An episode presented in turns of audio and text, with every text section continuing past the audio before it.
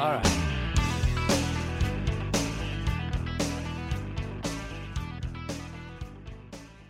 Hello and welcome everybody to the Habs World podcast.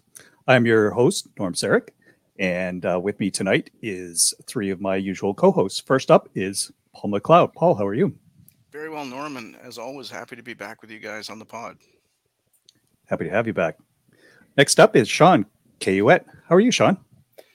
Good. Uh, tonight, I noticed we're just four as opposed to five. Uh, I think Kevin might have jumped off a bridge after the the Habs uh, first round selection. If there were bridges in New Liskeard, I'm not entirely sure. we'll have to send out a the OPP to check on him. uh, next up is Jonathan Rebelo. How are you, Jonathan? Um, better than Carey Price on the mic. Oh yes, and I'd like to talk about that. But uh, first, I should mention that we're recording this uh, the evening of July fourth, uh, twenty twenty three, and this is episode number one hundred, our centennial episode. Yeah, a little double celebration. You know, happy uh, Independence Day to our neighbors to the south, and happy hundredth uh, birthday to us. Wow, hundred episodes, guys! Great job. Nice to be a part of it. Yeah, for sure. And congrats to you two. The the yeah, Norman, Norman, I every episode, right? All one hundred. Yeah, yep. we're OG. Yeah. yeah. Which in my case stands for old guy. oh wait, did I qualify? All right, guys. So let's uh let's let's begin. Obviously, we were going to talk about the draft and the first round selection after a whole lot of uh, debate this season amongst all of all of us in, in the previous episodes has certainly been who could the Habs pick. Obviously, uh, it wasn't Bedard, and we, even on our very last one, there wasn't a whole lot of talk. Other there was some talk about uh, David Reinbacher. So I'm going to ask you guys a couple questions. Well, first of all, are you happy or unhappy with that selection? And and uh, who did you, if unhappy, who did you hope they they would have taken after those first four picks were were gone? Well, Sean's got to go first because he's the one who said they were going to pick Reinbacher. So let's hear all about it. Yeah. Yeah, do we have the technology to uh, to to loop that uh, that prediction back in? Because I'd love to to have it on repeat. Although I did have the you can get rid of the caveat I put afterwards in terms of uh, my you going, but uh, uh, you know I I'm happy. I mean, I know everyone wanted Michkov or a lot the very vocal part of the fan base wanted Michkov, but to get the number one defenseman in the draft, uh, someone that had one of the I think maybe the the best draft year ever for a defenseman in that league. That's only getting better and better. I mean, you you can't be disappointed with that. And I think uh, what was it after the draft? Was it uh, Bobrov? You know, he kept talking about him as an asset, right? Because that's what it is. It's a right big right defenseman. It's an asset. So it's you know you can wait for him to develop, and then from there, you know, there's always going to be interest whether he hits or not, right? Uh, but I think the floor is very high and I think the upside is a little higher than people expect. Yeah, my yeah. thoughts on it would just be, you know, he's, uh, you know, from not a prototypical hockey country, and a guy going in the top, like, you know, a, a draft this deep with so many forwards. I just feel like it was a, a, reach at five, and they, you know, should have explored trading down. But I know a defenseman went right, right afterwards to Arizona. But uh, I think that if Montreal didn't pick uh, pick a D man there, that there would have been a run on a few more forwards before Reinbacher went. I'm not disappointed in the player. Uh, I do, you know, it is great to get the best defenseman of the draft. It's always a great thing to get. I just feel it was the wrong player in the wrong hole. But you know, that is a good uh, good perspective from Bobrov there, saying he is an asset. You know, who knows? Maybe uh, they'll trade him for uh, Scott Gomez type, and he'll eventually leave that organization, and he'll be a Ryan McDonagh and win some cups somewhere, right? Who knows? Uh, uh Paul? Well, I just have to take a minute to, you know, purge the mental images that just came up when when uh, John said that and the urge to vomit. I'll be honest, when I first heard the pick, I literally felt sick to my stomach because I thought they were going to take an impact forward. But as I reflected on it, look, Bobrov's father works for SKA, right? They have to have some inside information on Michkov to not take him have to. Either that or they're just comfortable with we didn't see him enough and we're not sure if he's the player that everybody else says he is and the video didn't wasn't convincing for us either way they're the expert, and we won't know if they were wrong for you know three to five years at mm-hmm. least. So I think the th- the part that disturbed me was the reaction of the, some of the fans that reportedly sending you know nasty messages to Reinbacher because they didn't like the Canadiens picking him. That's ridiculous. He could end up being the best player. I mean, unlikely. I mean, not the best player. The best player after Bedard potentially. You know, Moritz Seider was considered a reach by Detroit, and he run he won the Calder. Right?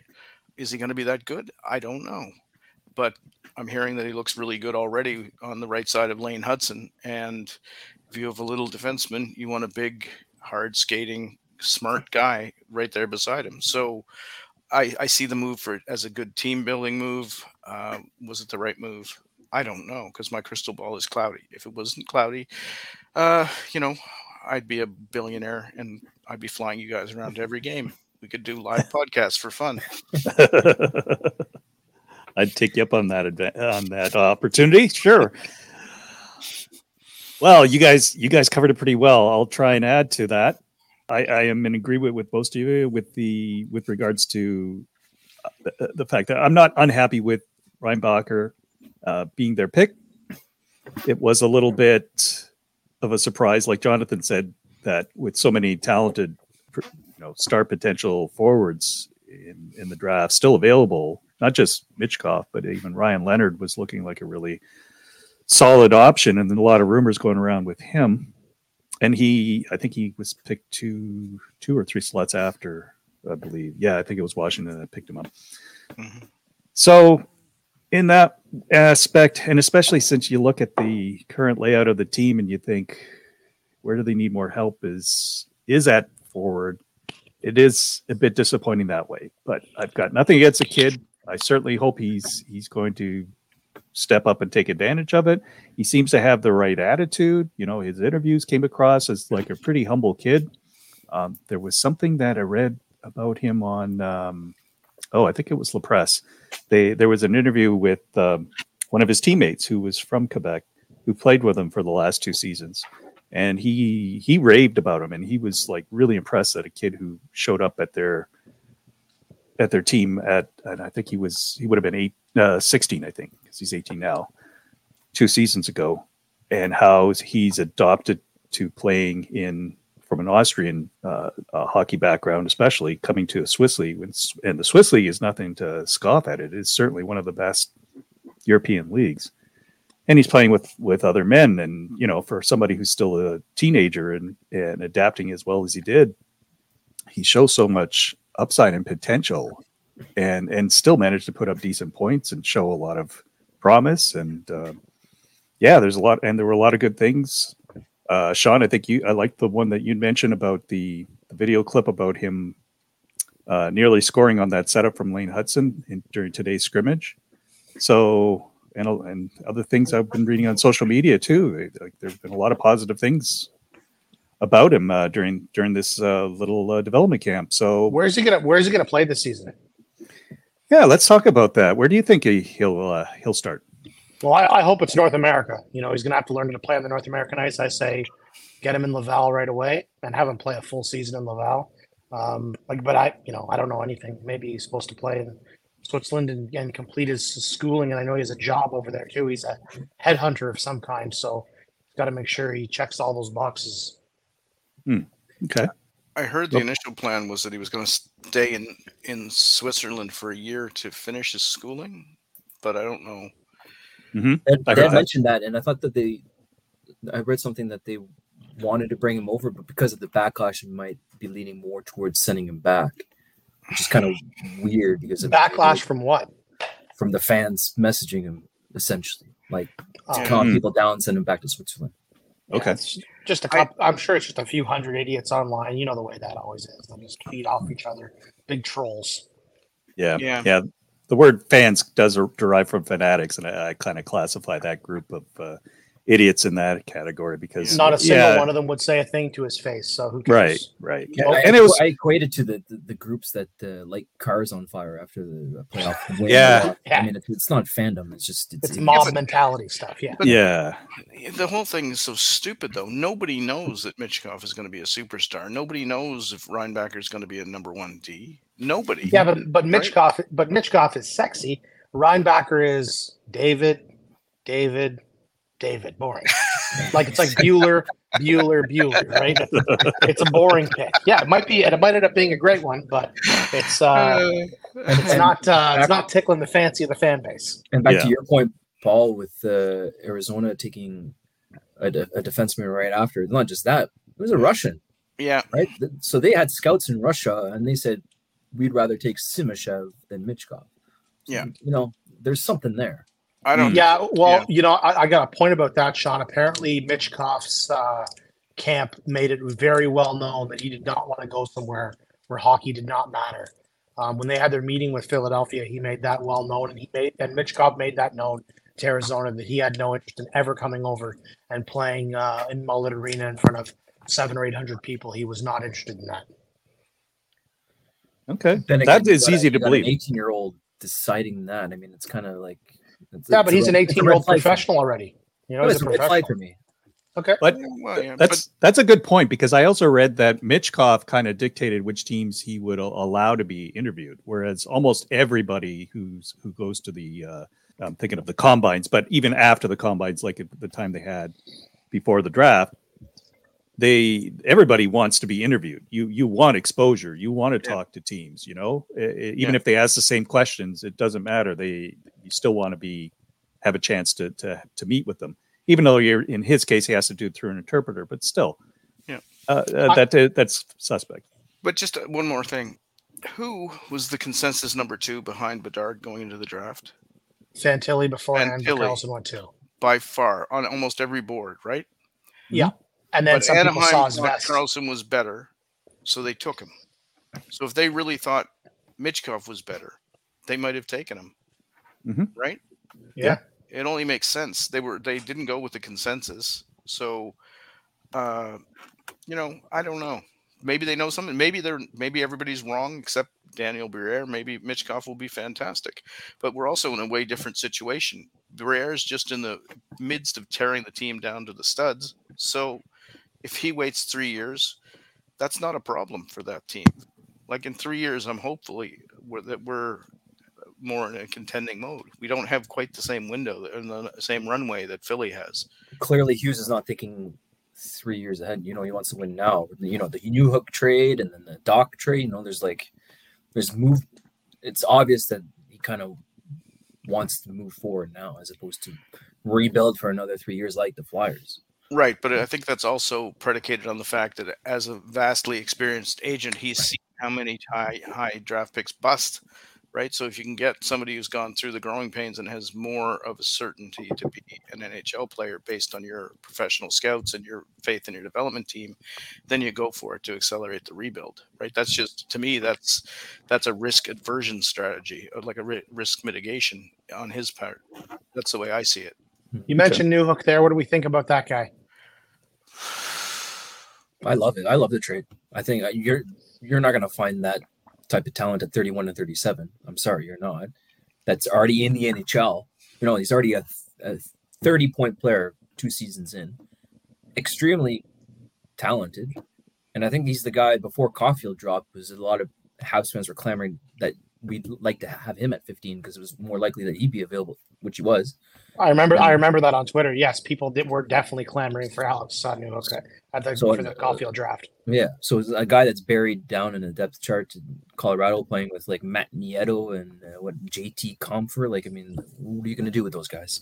So it's I'm, I'm excited. I'm cautiously optimistic, but I don't I don't know. Remember we picked uh, Sebastian Collberg early second, and everyone thought that was a home run, and you know he didn't pan out. And Jacob De La Rose and and Zach Fucale, you know, there's all these sure back in the late first. This is it's a it's really a dartboard at that point in the draft, and I think you got an NHL player with upside, so it's nice.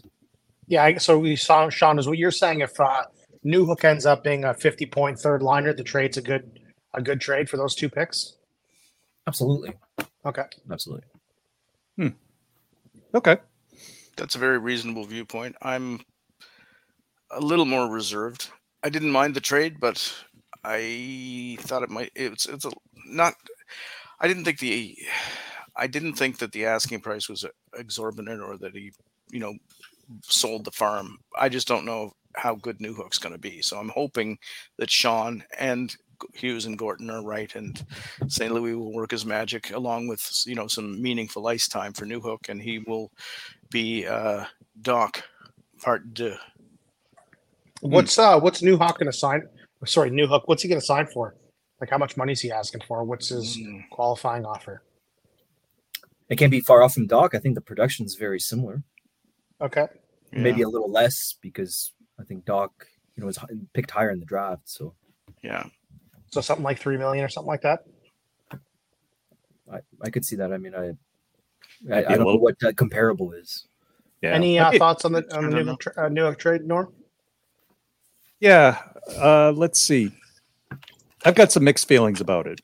I mean, I like him as a pro player from what little I've seen of him and from what little I've read about him. He, I mean, he does have excellent speed and acceleration. He's very good defensively. And when he was a junior and college player, he definitely had some offensive numbers too. So he he has some skill and apparently it has not been fully developed. And so that the comparisons to Dach lie there too. So I, I get that. He's a little bit smaller at 5'10, but he's got fairly stocky built. So it's pretty decent. I like that. I talked to a friend of mine who's an Avs fan, and he told me that uh, he believes Newhook has second line potential. Now, he's been stuck behind Nate MacKinnon, of course, in Colorado for the last few seasons, and also behind Kadri a couple seasons before that. But he was a kind of player that did fit in really well when they had their big uh, playoff drive where they won the cup, uh, and it was something he adapted to very quickly once he came right out of uh, college to to do that. But last season was kind of a step back for him a little, so that's what has me a little uh, leery about him. Um, more so as a center, I guess, because after the trade deadline, when the Avs picked up Lars Eller, he he got dropped down to like the fourth line, and uh, that game that they played against the Habs back in March, that's that's where I saw him as as their fourth line center that game. Behind him and JD Compher, I think was the, the third line guy when Eller was getting second line time.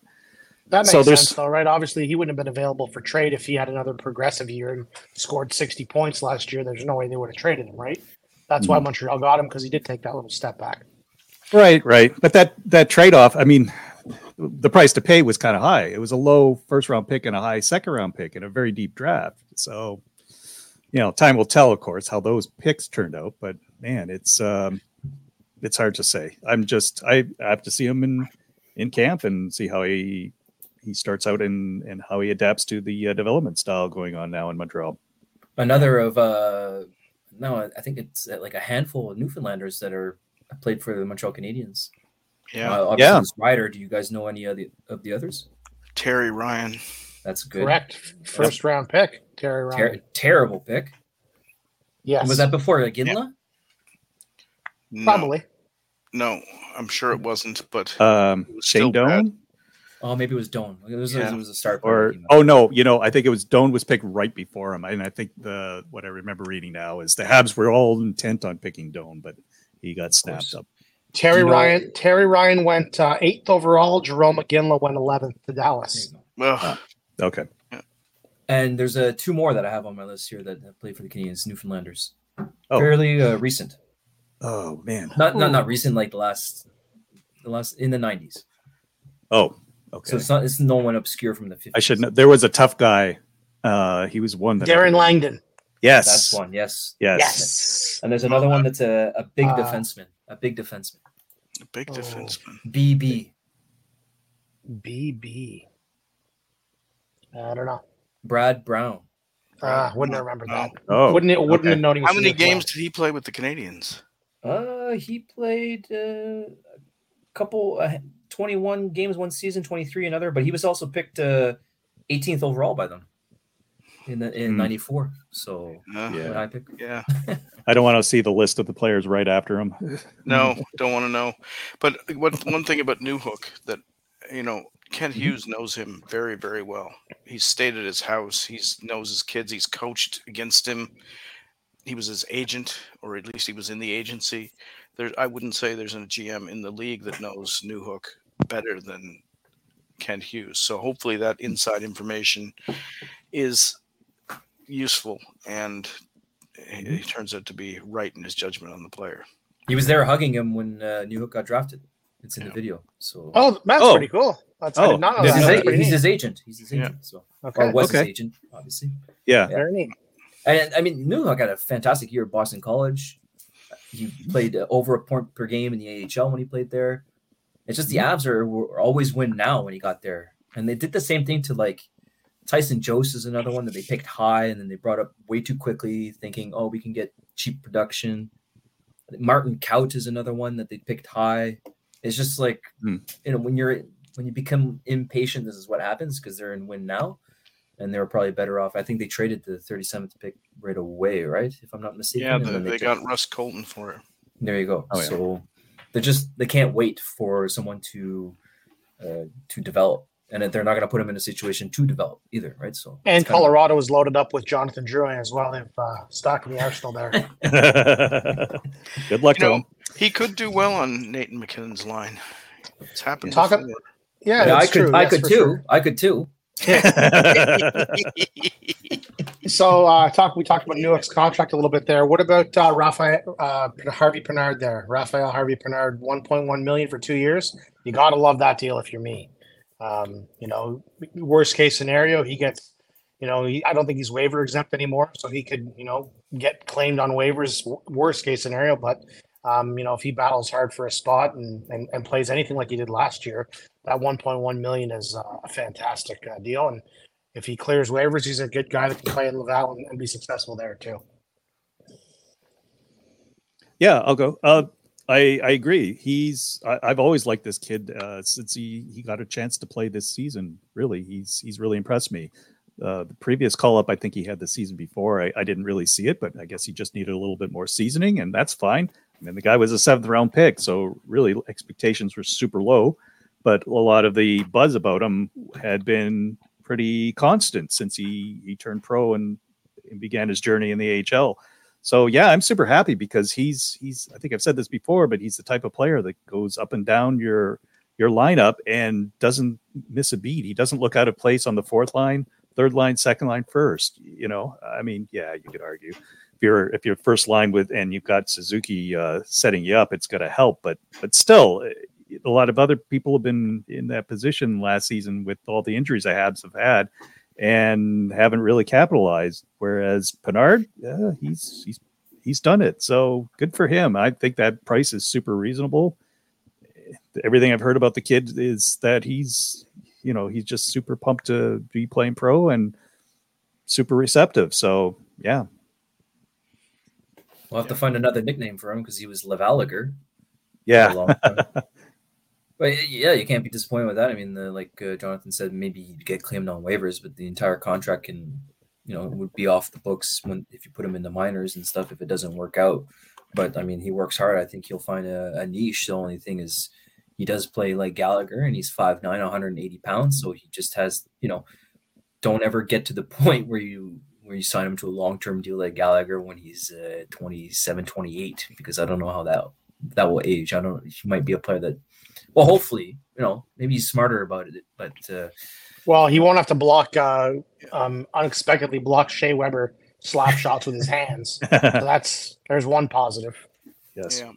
The thing about Ga- look, uh, I was going to say Gallagher. The thing about Pinard, Harvey Pinard, is that he, if what I really noticed about him last season is that he would dart into the crease and score and be gone before most defensemen could think about hitting him. Right? Hmm.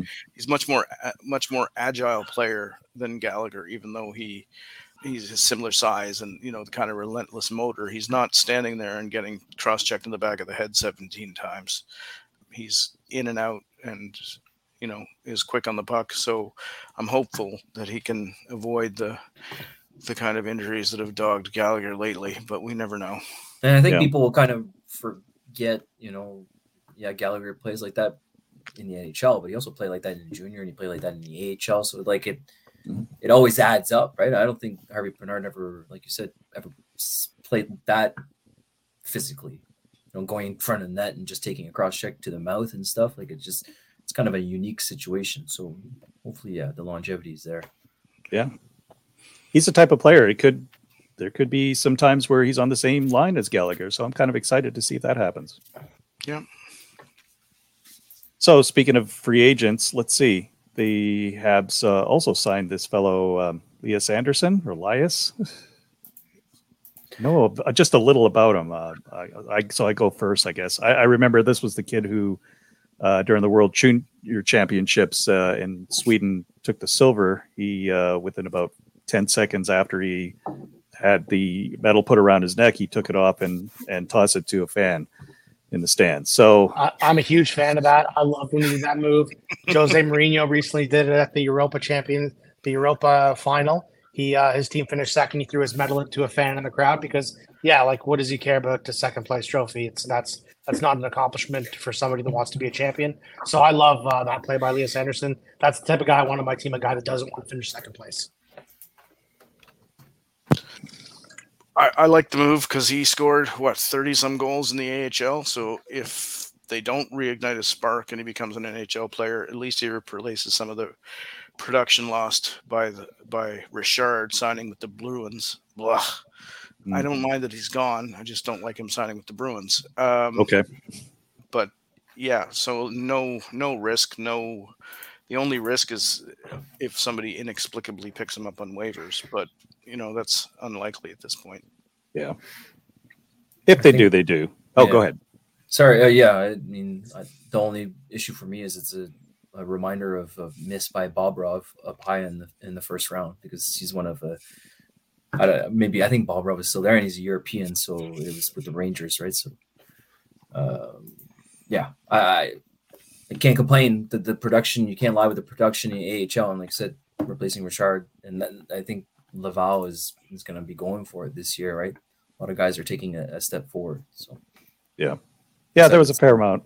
Oh, sorry. Yeah, there was a fair amount of turnover, of course. Some veterans not getting re-signed, so I understand the the move that way, and especially with him being a center, it's it's fine. If he uh, if he stays in Laval all season, great. If he has an opportunity for a call up, well, it probably means that the Habs are on for another five to seven hundred games of um, men lost to uh, to injury. So we'll see. I guess it can't be three years in a row. Can it be 3 They're, years in a row? Well, they they've cleared house with the medical staff, right? So. Yeah, and their yep. new trainer is supposed to be one of the best in the business, according to okay. reports. So good, good. Perfect. They need no it. injuries all year. Can't wait to see it. Otherwise, there's somebody's gonna have to sacrifice a chicken in center ice or something to get rid of this bad mojo. I don't know. fry up, fry up some frog legs at center ice. oh, I don't. I just don't know about that. Yeah, so so with the Habs roster situation being what it is, really they couldn't make too many moves or too many splashes, and at this point of the redraft, it's not too surprising that uh, that that's happened. But they uh, they did manage to re-sign Sean Monahan for one season. I am elated about that. It's such fantastic news uh, that he's giving Montreal again an opportunity to potentially trade him at the deadline essentially is what this is. He gets to, you know, keep his family in Montreal, not have to move in the offseason. So that's the positive rim. But I think Sean Monahan would have had, you know, at least 10 or 15 teams probably after him if he would have, uh, you know, tested the market. So really great that Montreal was able to resign him. And uh, I thank Sean Monahan for, you know, hopefully a second round pick that he turns into at the deadline if the Canadiens are out of it uh, come March. Okay. Yeah, I was hoping it would be a a precursor to Dvorak leaving because you know you want Dach at center. Monahan maybe could play wing, but you know he could. You likely want him center, but I mean Dvorak's still around, and his he had the no movement kick in after July first. I think it's only a select few teams. Uh, maybe it's a no trade. Yeah, it's uh, a no trade, not a no movement. Okay. Oh, of course, it's like eight teams or something, right? So all the yeah. Canadian teams, I imagine, and like Jonathan said, Arizona. yeah, yeah. So so I I was hoping he'd go, and there was like you know with teams striking out at free agency, but I mean you can't complain about uh, Monahan being back. He was a great influence on Slavkovsky. You know when they put Slav with him and Anderson, that was a really good line actually for for a few games. That was yes, yeah. Yeah. That game uh, against against Arizona actually was one of the games they played together. Yeah.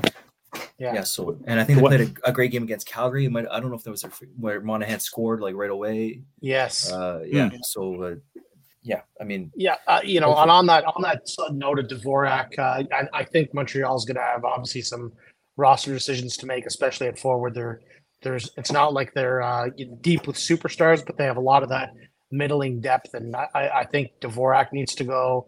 I think Evans needs to go too. Probably, uh, I don't know if there's a spot for him anymore. You want to have some more of these young guys playing minutes. Um, yeah, it's uh, it's going to be interesting to see who who moves out and how they move out, whether they're placed on waivers at some point during training camp or if they do find a trading partner. Yeah. Um, Monahan absolutely again zero risk deal. If he gets hurt, it doesn't really hurt their cap this season. If he plays well, they can trade him for a pick or you know a prospect. It's great. As far as moving out forwards, I'd like to see Armia and Hoffman gone before Evans, but since Hughes is reluctant to give up assets, I don't know if that's going to happen. well, Yeah, actually, I- uh, tomorrow is uh, compost day in Montreal. So you just put them on the side of the road and I'm sure someone will, I'm sure the truck will pick them up. Yeah, I, I Paul, yeah, I would prefer it to be Hoffman and Armia. I just find uh, th- those are more difficult contracts to bury in the minors um, Yeah. because of the cap hits, Yeah. and I think because of the cap hits, they're less desirable assets. So that's why Oh, I yeah. said Dvorak and Evans. Because yeah, if it would have had the choice, I'd get rid of Armia and Hoffman for sure before both. But I think that um, I think that Dvorak and Evans have more appetizing deals. Yeah, I'm thinking, given the the lack of depth at center on the free agent market, especially left, that somebody will bite on on Dvorak before. Yeah, I think so too. before I think somebody camp. bites into I Dvorak. hope yeah. so. With with retention, I think it's like Yeah, it becomes like 2.2 million a year if you retain 50% uh and he's he's a center that wins like 52 53% of his face you know that's valuable he's Yeah, not a bad speaking- third line center. I mean, yeah And he's a big boy. He's a big boy. Yeah. You might not get the what you paid for him back unfortunately but you know No. i think you're at least getting a second but uh norm uh, speaking of all the veterans what do you think of the edmundson uh trade Oh yeah. Well, before I get there, I'll, I'll just speak my piece on Monahan. Yeah, I'm I'm super happy that he's back. He was a great influence on on the Habs younger players, especially, and uh, had a great attitude. So let's just hope that he's a little bit more revealing when things come. If he does have any little boo boos, that uh, he talks to the athletic staff uh, maybe a little quicker. Uh, but other than that, yeah, yeah, he's he's uh, he's a good kid. I, I'm hoping that uh, he uh, does what he can to help improve the, the club this year. Yeah, he's not going to get hurt again. Like uh, he- he's already played his first game against Calgary now, so he doesn't need to do that now. But as for Edmundson, I uh, was super happy to see uh, them jettison him. To be honest, I don't think there's any place for him in this uh, squad. The way they're playing now under Martin St. Louis, eh, he, he just doesn't fit. Like any of the games I saw him play after he missed the first, I don't know, 50 or 60 of them, he he looked so out of step. And at first, I I could kind of understand or think that or justify it, I guess that well, okay, he's got to get into game shape, but it, it didn't make any difference. Like by game 82, he was still just as insufferable to watch. Anytime, almost any time I saw him on the ice, I'm thinking, well, here comes a goal again. So I, I just resign myself to it. Yeah. Um, I'm hope I like the player, you know, to as you know, for what he brought before he got hurt. Um, so I hope he has a bounce back with Washington, except when he's playing us. And you know, couple draft picks, and most importantly, like you said, Norm, clearing out the room uh, for the young D to play is Yep. the way to go. Yeah, I'm happy Edmundson's gone as well. Um, trade the old guys. That's uh, definitely the the path that I'm on because the young guys, the only way they can get experience is by playing. So I Yep. know you need to have some uh, veteran presence on the team. Otherwise, maybe things get off the rails a little too much without that veteran leadership. But I think with Nick Suzuki as captain and the you know the the, the leadership style that he has, I don't think they need a lot more veteran presence in the lineup. I think he's bringing a lot of that. So I'd like to see Savard dealt at some point, and I know that's probably more of a pipe dream because um, he did have a, good, a great year last year. But I think of a team, you know, Edmundson's going to be great for Washington to make the playoffs. The playoffs is a different game we saw again this year. You want to have those big, heavy defensemen in the playoffs to be able to pound the opposition. And Savard could add some value to somebody at the trade deadline, and I just like to see more kids play. So And yeah, Washington will automatically be a favorite in the playoffs because they signed Max Pacioretty. So uh, Yeah. Oh, there you are. I was he so get- relieved he didn't come back to Montreal. That was the biggest blessing of uh, free agent frenzy for me. and his his contract, if I remember correctly, it's structured so like he gets two million, and then the other rest, the rest of it's in bonuses, which basically means he has to stay healthy for to receive the other two million or or some part of it. so No, that- he only has to stay healthy for 20 games, Norm. oh, 20. Okay. Wow. That can be a stretch for that guy sometimes. Yeah. so yeah, just to get those draft picks for Edmundson was was a, a blessing and a small miracle as far as I'm concerned. Yeah. Yeah, I, I agree. There's no there was no room for him anymore. And like I never really thought of it either, Norm. But you're right. Then he came back and there was just like he did he didn't add a single thing.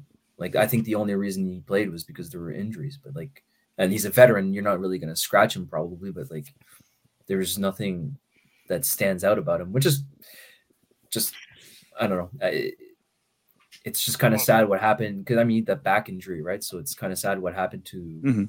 a lot of players on the team that went to the finals. You know, it's, we've talked about it time and time again, but a lot of guys put their bodies on the line. Yeah. Yeah, that's know- true.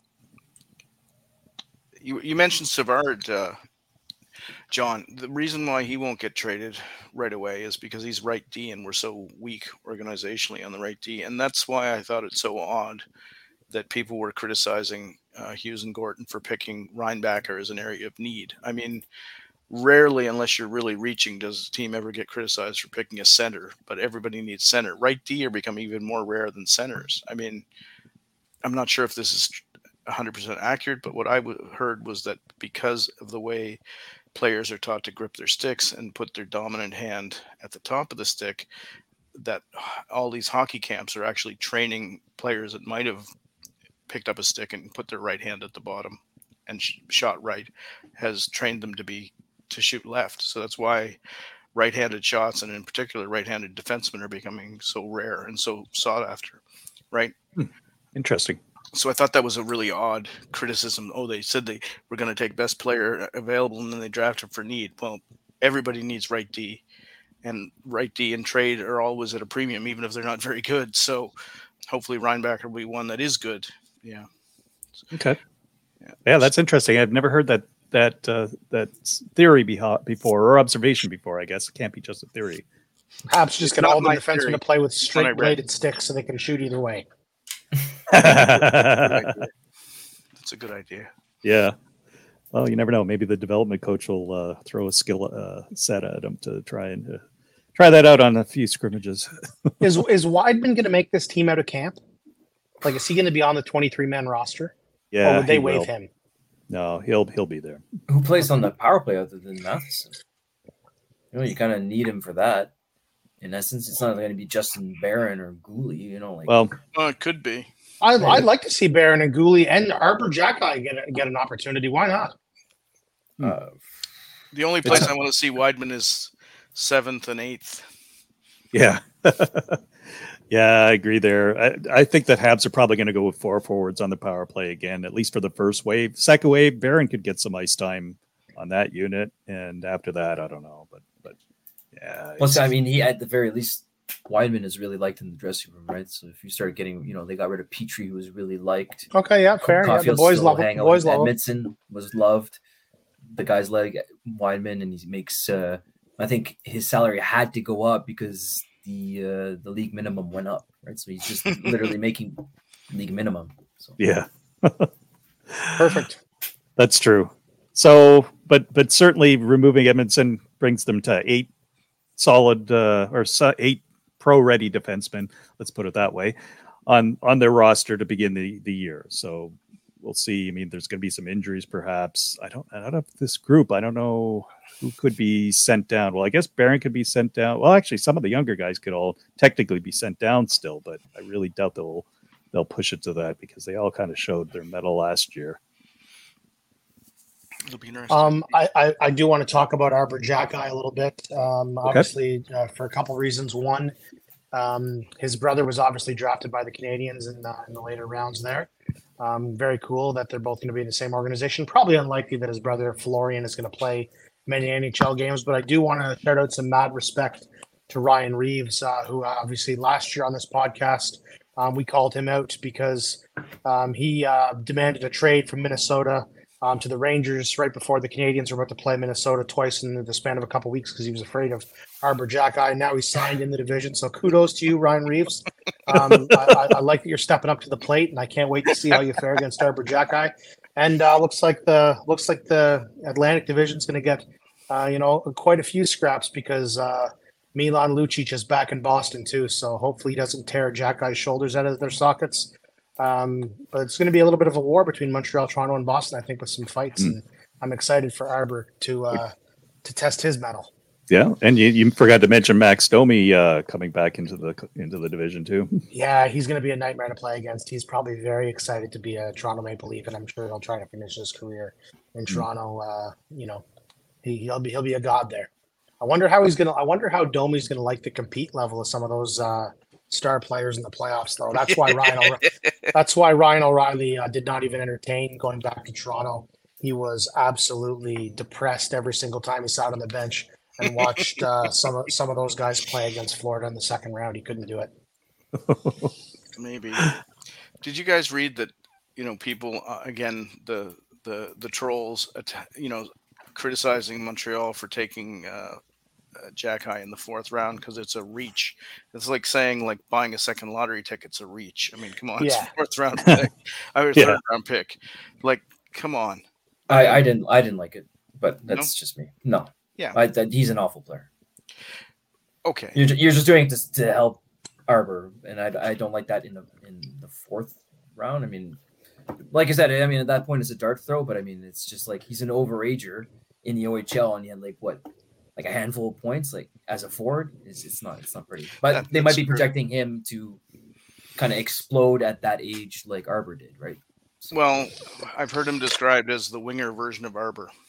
so yeah if if he like nobody on earth imagined that that Arber Xhekaj would go from undrafted working at Costco to playing for the Canadiens and doing well enough to secure a spot in the league. So who knows what his brother will do? I do like that they're both yeah. they both grew up Habs fans and they're probably pretty jacked up right now to play for the Habs and yeah. Know, exactly, exactly. Put exactly. put put put Florian in the lineup uh, for some preseason games and tell him anything he does where he gets suspended, it's fully paid for. Let him go nuts. Let him go nuts. Bash Bash Brothers. yeah. I mean, I don't like reaches in the first or second rounds, but third or fourth round, if they if they take a chance on a player, I, am not worried about it. Yeah. Uh, the, what was with the Habs taking 16 goalies in the draft? By the way. Oh yeah, yeah. I like the first round pick, but uh, and and J- Jacob Fowler. I like Fowler, yeah, yeah. But I, I mean, like after him. that, it was a, it was a real head scratcher of a of a draft. Like, it, like is this was... the deepest goalie draft in NHL history? uh, who knows? like, really, who knows? yeah. No, that that was odd, but I, I, guess they they you know now that Hughes and Gorton have had you know like the amount of time they've now been with the organization to evaluate everything, they must be thinking, "Wow, our depth at goalie is terrible, and what we have in the minors is even worse. So let's start drafting them." So I I have no problem with that, and and I really don't have a problem with Florian either. Really, the these guys, you know, from fourth round on, they're all dart throws, of course, but it's it's not bad PR for them to pick him up, and if he gets on that special high protein diet that uh, Arber was on for the last uh, couple of years of his, uh, well, three years, I guess, because he was an overager in the OHL, to uh, to super bulk up and and still keep it skating, then I'm all for it. Yeah, you know. Yeah, like, maybe he'll be a maybe he'll be a good pro in Laval too, right? He could be a good AHLer. Yeah, and if yeah. so, you, you need you do need to have guys in that in the system to you know play uh play in that that level as well that are never going to get called up that can be an AHL guy for five or six years. So yeah. maybe he'll be that and get called up for a few cups of coffee to play with his brother. But yeah, probably under on 29 and a half games played for the Canadiens. Yeah. I mean, I'll be shocked if he appears in, in a Habs pro uniform, you know, before the age of, say, 23, 24. Uh, I think he's going to take the Harvey Pinard, uh, long route to get there. Yeah, maybe ECHL to start, eh? Not a, not Yeah, a bad- maybe. yeah, but not a bad thing to have, you know, a really hard nosed, uh, high work ethic player in, in Laval. I mean, Sure. you know, there's still lots of fights in the AHL. If you have top prospects down there, it's not a bad idea to have somebody who's willing to drop the gloves and protect them. Yeah.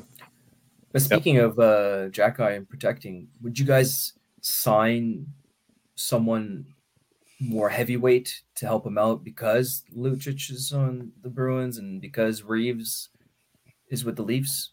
I would very much entertain this offer. Have not thought about it, Sean. Who are you thinking? I have no idea. I don't even know if does that still exists that role. Like I don't like other than those two. I mean, and who can actually who can you sign that's going to fight them? Like I think like Pezzetta would be willing, but he you just get killed. Yeah. But Yeah, Pezzetta will try. I, I, Yep. I, I don't think Lucic wants to fight much at age 35. I could be I think you're wrong. I think you're wrong. Yeah. I think being Uh, back in Boston, he will yeah. be on the smelling salts like you wouldn't believe. Like he'll be on the bench just vibrating. I imagine he'll play set. He'll jump on the ice several times without a stick this season. He's just going to go out there looking to tear guys' heads off. Uh, it could be right. Good thing the Habs don't have any Russian defensemen. Yeah. Where does uh, uh, Mike Komisarek is is assistant coach somewhere now, right? We talked about that before. Maybe in high school or something like that. that's about his level of education.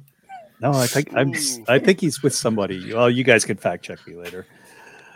Well, I, I mean, I- uh, yeah. Go ahead, Norm. oh, okay. So I was going to say, so so I'm, I'm most. I'm pretty positive. I had a lot of positive reactions to this draft, but I ha- I got to say, I had one super negative one I've got to bring up, and that was obviously the Carey Carey Price gap at the draft, and and I'm I'm sorry, but that was just that was fucking embarrassing. Like I'm embarrassed as a fan. That, that he, I'm embarrassed for him. I'm embarrassed for the poor Reinbacher kid. Price was invited to do one thing, show up on stage and say two names, and he got one of them right. Like, fuck. I hope they don't invite him to any more public appearances because that that's Pri- Carey Price, the person I've lost so much respect for after that. Oh, come on, Norm. He just made a silly mistake, and or maybe he didn't. Maybe he saw the name when they handed it to him on the way up there, and he was giving them a chance to change their pick.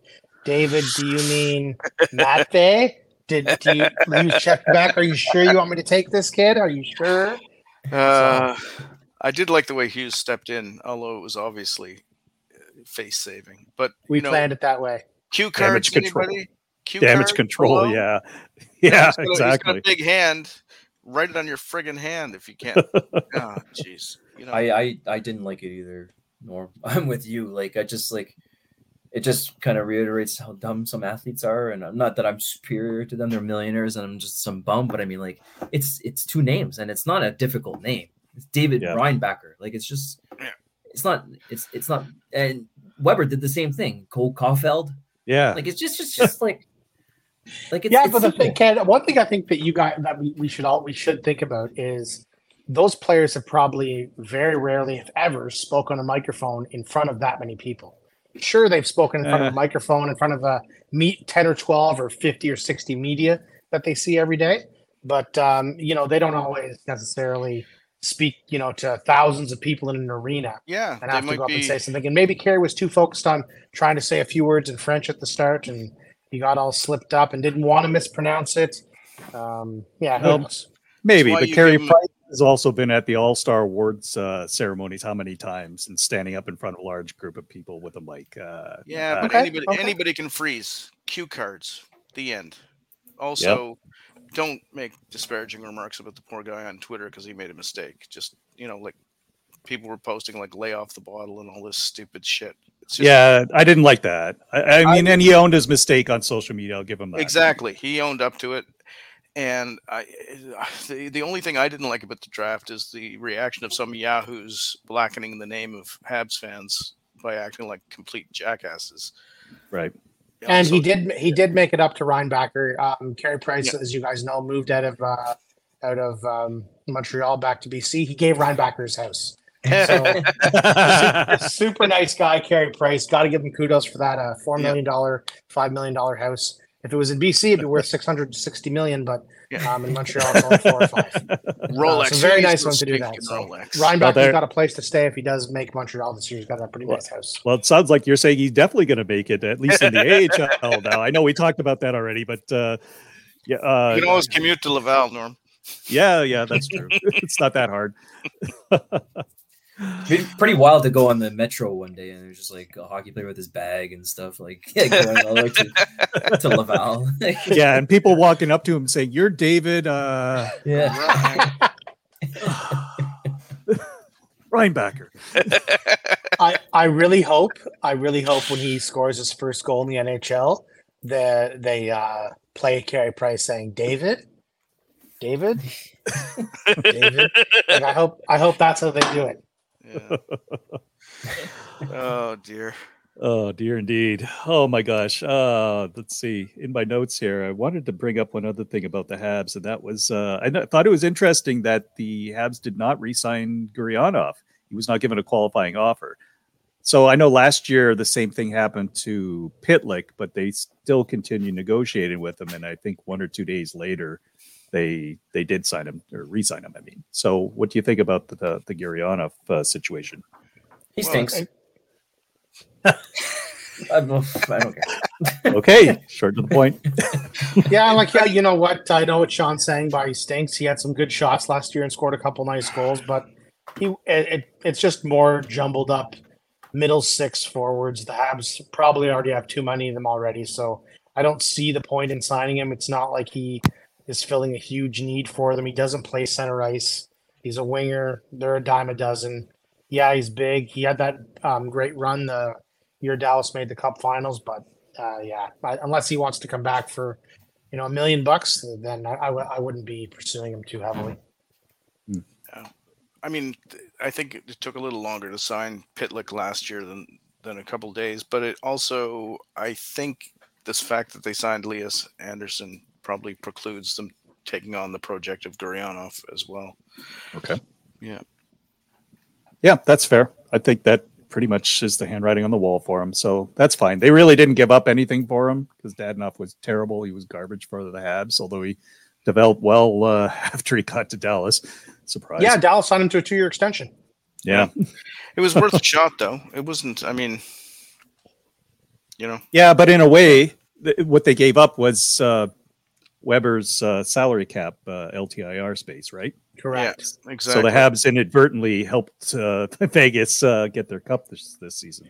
Too bad Weber got traded to Arizona. He could have won the Cup with Vegas. Eh, poor guy. yeah. Oh, well. What do you guys think of uh speaking of players that weren't qualified? What do you guys think of Max Comtois? He wasn't qualified by An- by Anaheim. Yeah, I probably wouldn't qualify him either. I'm sure eventually at some point. Uh, well, actually, I shouldn't say this because you shouldn't uh, presume guilt of anyone. But I think he was involved with that uh, World Juniors um, sexual Oh. violence thing. Uh, I think he was one of the culprits. So I, I think until we there's a resolution of that story, you might not see him signed anywhere. I could be wrong on that, um, but that's the that's the belief of the uh, internet sleuths. Okay. Okay. Hadn't thought of that. The guy I'm, I'm I'd be more interested in because I because of the upside um, would be Filip Zadina, who Yeah. uh, who's just placed on waivers by Detroit, and I, you know, you know he's somebody that I I, I remember at the I remember at the draft too when uh, Montreal picked Kotkaniemi, um, Zadina and Tkachuk being the other two guys that um, were believed to Montreal be interested in. So um, I, I'm not exactly sure what happened with Zadina in Detroit. I know there was a period of time he was he was playing well, and then I guess he got bumped to the third or fourth line. Blashill didn't like him or something like that. So I don't know exactly the, what transpired there, but uh, I still think he's somebody that could have some major scoring upside. He's uh, he is a pure goal scorer. I can tell you that he definitely had a pretty serious concussion, and it took him Okay. a very long time to come back from that. And Oh, I didn't know about that, Norm. Okay. yeah, so I, I think that's part of the risk if anybody takes him on now is whether how healthy he really is now. He went unclaimed, by the way. He went unclaimed. Oh, So he he so okay. he, he so he can go to Grand Rapids or wherever Detroit's farm team is. Yep, Okay. Grand Rapids. Yeah. Speaking of the 2018 draft, guys, you know Bobrov gets slagged for picking Kravtsov number nine for the Rangers, but have a look at like and Sean, you know the guys, the prospects better than I do.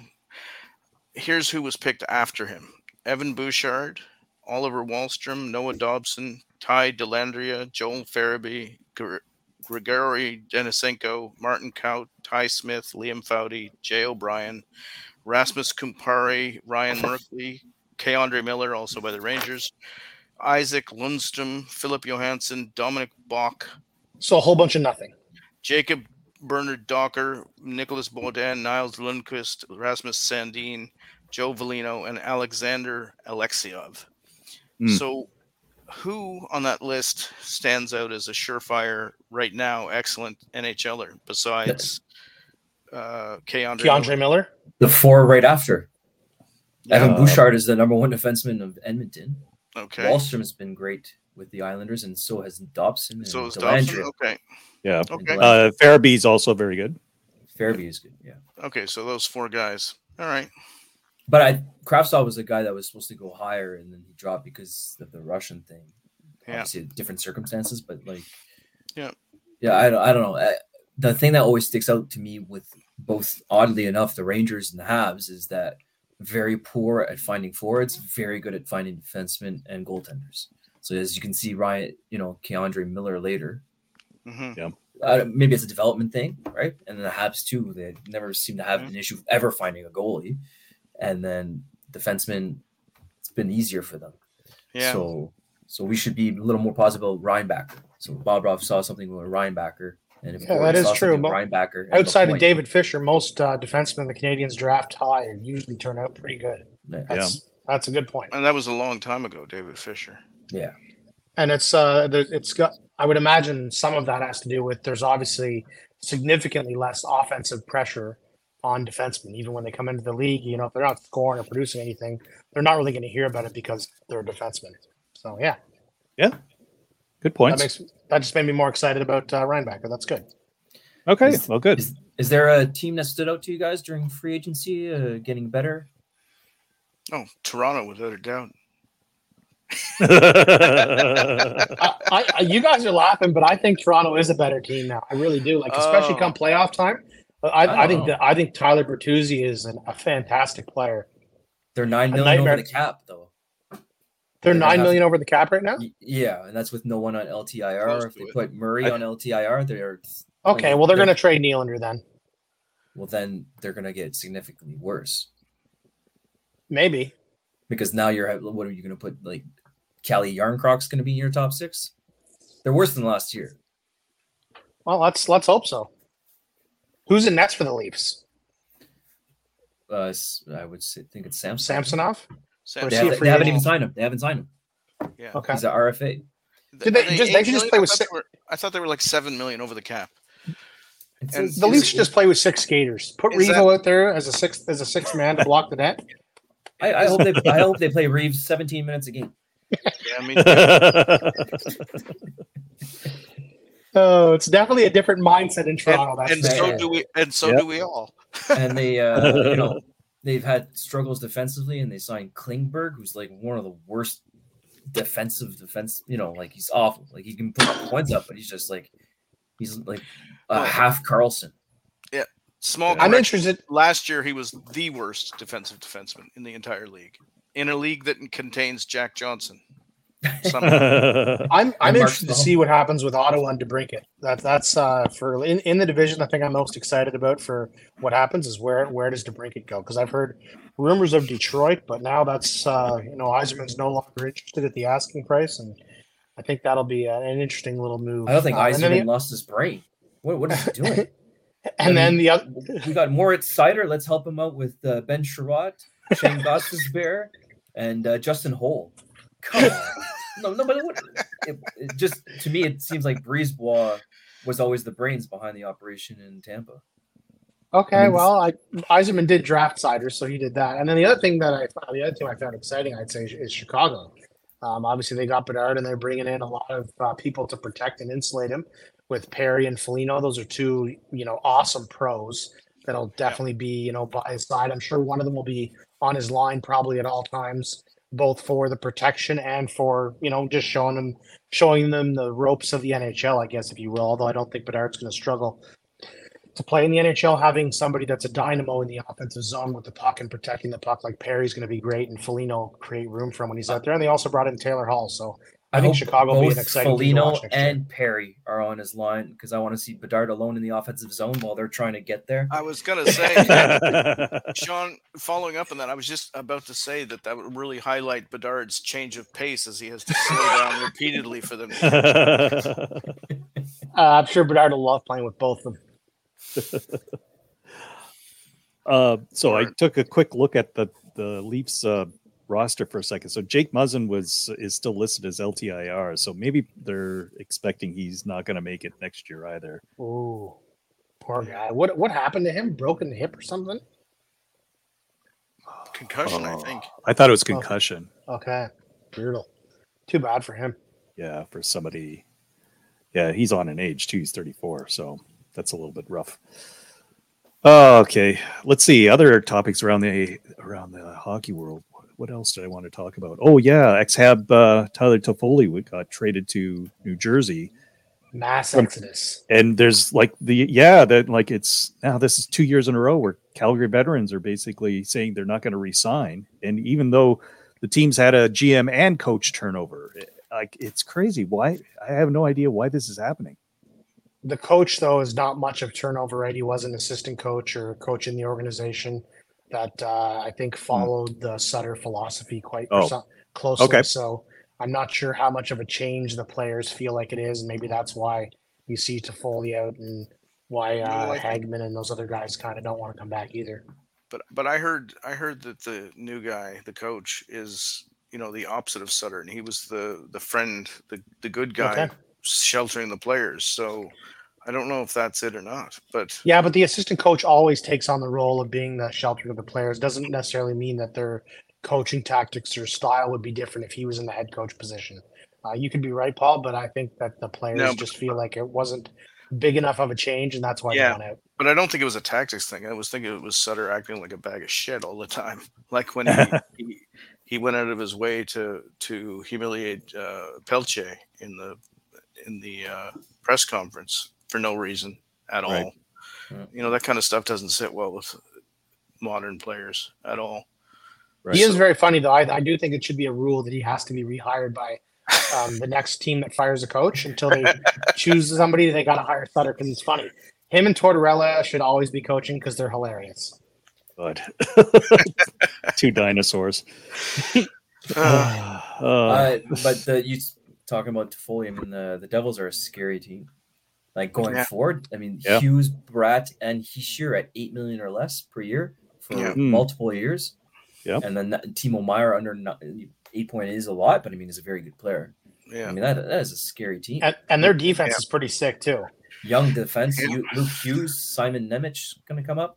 If they get a goalie, they were in on Hellebuyck, I think, but yeah. apparently they don't want to pay what he wants. Okay. uh, which is like eight million plus a year, which I, I agree with. But I mean, Yeah, if they even if they get him for one year, I mean, uh, watch out. yeah, but they didn't give up much to get Toffoli either. Really, I didn't think right. No. Yeah. he was the Flames' leading scorer, and they got, you know, not much. Yeah, I think Yeah, Toffoli will love it in New Jersey too. They get to they get to free wheel quite a bit in the offensive zone, so I think uh, he's going to like playing for Lindy Ruff. Uh, uh, kind of a rejuvenated dinosaur. Yeah, No, nowhere Fair. near as funny, but he he did have some good lines. What was it? What did he? What was the line Lindy Ruff said? Oh, definition of a joke. Yeah. that's Lindy Ruff, right? Yeah. very funny guy. Okay. I don't remember that one. I don't remember what it was in reference to, but he's like, "This that's the definition of a joke. The definition of a joke." Something like that. I'll send it to you. okay. Okay. Do please do. And the the Canes are a team that uh, you know, I don't know where they find the cap space. They just keep signing players all the time, and I just like I haven't. Aren't they set? Like I don't understand. like with the, I think Yeah, yeah, but- Bergevin did them a favor with the Aho offer sheet. Yeah, you could argue that. uh, They, although they weren't too happy about it at the time, but yeah, they've they've worked it out well in their advantage. I don't think they have too many very high paid players by standards of other teams. I'd say. No, they have uh their highest paid is Aho at eight point four, which is not a lot for a number one center. That's twenty five. Yeah. Although he's he's a UFA next year, so I think that was part of the, the plan by uh, Bergevin. Oh, they- I mean, they okay. went and got Orlov. Uh, they went and got Michael Bunting, who Yeah. I guess would help in the playoffs. I mean, and there's they're in on Karlsson apparently, so Yeah, that's is yeah. scary. it's unusual. What does San Jose want for Karlsson? Or do they more so just want to get rid of the salary cap? I think they're it. just looking to get rid of the the, the salary. Because he was a, he was incredible last year. Incredible. Rejuvenated. Totally. If I'm He Edmonton, only that's where it I'm was going. only 101 points. It's not that many. If No, I'm imagine- Edmonton, if I'm imagine Edmonton, I'm got trying. I'm giving up the moon for him. I'm giving up the moon. Or Pittsburgh. ima- I'm giving up the moon. Imagine the Canes get him. You you either have Burns or Karlsson on the ice at all times, essentially. That's crazy. There's no way they can get him. They're not going to Oh. have Burns like Karlsson. No way. It's- that is scary. I think there was a team that had Burns and Karlsson, wasn't there? Yeah, San Jose. I know, and they're basically paying to get rid of them. yeah. Yeah. One man's trash. All right, guys. Bergevin's wet dream. Yeah, Well, speaking of Bergevin, notice how uh, Pierre Luc Dubois ended up in L.A. bah. I know That's Sean not- was that's- disappointed about that, but that was a lot big package and a lot of money to spend. So, Yeah.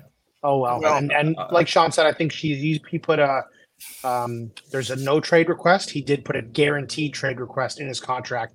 At any point in the next three years, he can request a trade to Montreal. So, and it's automatically and it's for a seventh round pick. So, All, all I have to I love say it. Dubois is this: bah humbug. He had the chance to be the spiritual su- successor to Guy Lafleur, and he chose to become Marcel Dionne. you know what? I'm just happy he's not here because I'm happy in October we don't get to hear about. And Is Sean, Nick you're gonna have to Suzuki really a captain? Yeah. So You'll have to I'm look those avoided up, those names up, maybe not the Lafleur one, but the other one. I'm not- um, yeah, I mean, I'm sad he's not there, but I mean that that was like uh, that. What's that deal equivalent for Montreal? That's Dach, Anderson, and then another pretty good young player. So I, that's I always said that Dach was just a, a no starter for me. Yeah, yeah. Yeah. So I'm glad We glad. know I- Dach. I- we know Dach can play in Montreal pretty successfully at Center Ice. We have no idea if Dubois would be able to handle the pressure and do that. We don't. That's it. But it's the end of a chapter. We talked about him a lot this uh, past season for sure. I think the only people more relieved that that's over are the Montreal journalists. I bet Maybe- you they're not relieved though. There's that, that would have. You know how many pages of paper they could have had? What did Pierre Luc Dubois eat for breakfast? This is what a captain eats. Better than Suzuki. But Oh, don't he speaks. He, think- he ordered in French at the restaurant. Better captain than Suzuki. Yeah. Although I think, Suzuki Uh, probably does order in French restaurants. I would think the more rational journalists actually get tired of writing about the same old crap over and over again. Why don't they just use I would. Chat GPT at this point? I will say that uh, I'm sure the Western Conference is scared of LA in the playoffs because if they put all three at center, you're either going up against Kopitar, Dubois, or Danault head to head. Yeah, that is in the is. Seven That's some Yeah, and if they all if they if they all play twenty minutes, there's one of them on the ice at all times. Yeah, that's a nightmare. yeah, good point. Well, guys, I've run out of topics and it's getting late. So I guess uh, let's call it a, a podcast. Thank you very much for joining me tonight. Thank you, gentlemen. Thank you again, and Happy congrats 100. on the 100. Yeah. Happy 100. Yeah. okay, and as always, go Habs.